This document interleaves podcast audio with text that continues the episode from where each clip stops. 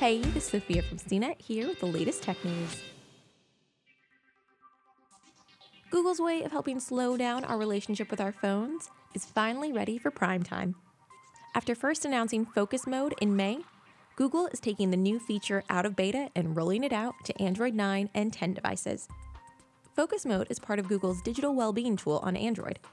The feature is designed to help you remove some of the distractions phones provide so you can focus on what you really need to get done. With the feature enabled, you can select the apps you find most distracting, like social media, video, or games. If you try to open them, Focus Mode will remind you that the app is paused. The feature will also silence app notifications until you're ready to switch out of the mode to further minimize temptation. Additional features include automatically turning focus mode on and off for particular days or times that you choose, like from 9 a.m. to 5 p.m. on Saturdays.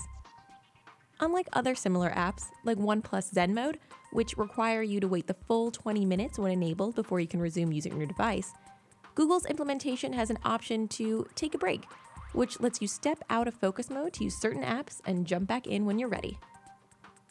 Focus mode will be available with new phones launching from today with Android 9 or 10 devices that have digital well-being and parental control settings. According to 9 to 5 Google, those who weren't part of the beta program will get an update to the digital well-being app in the coming days. For more of the latest tech news, visit cnet.com.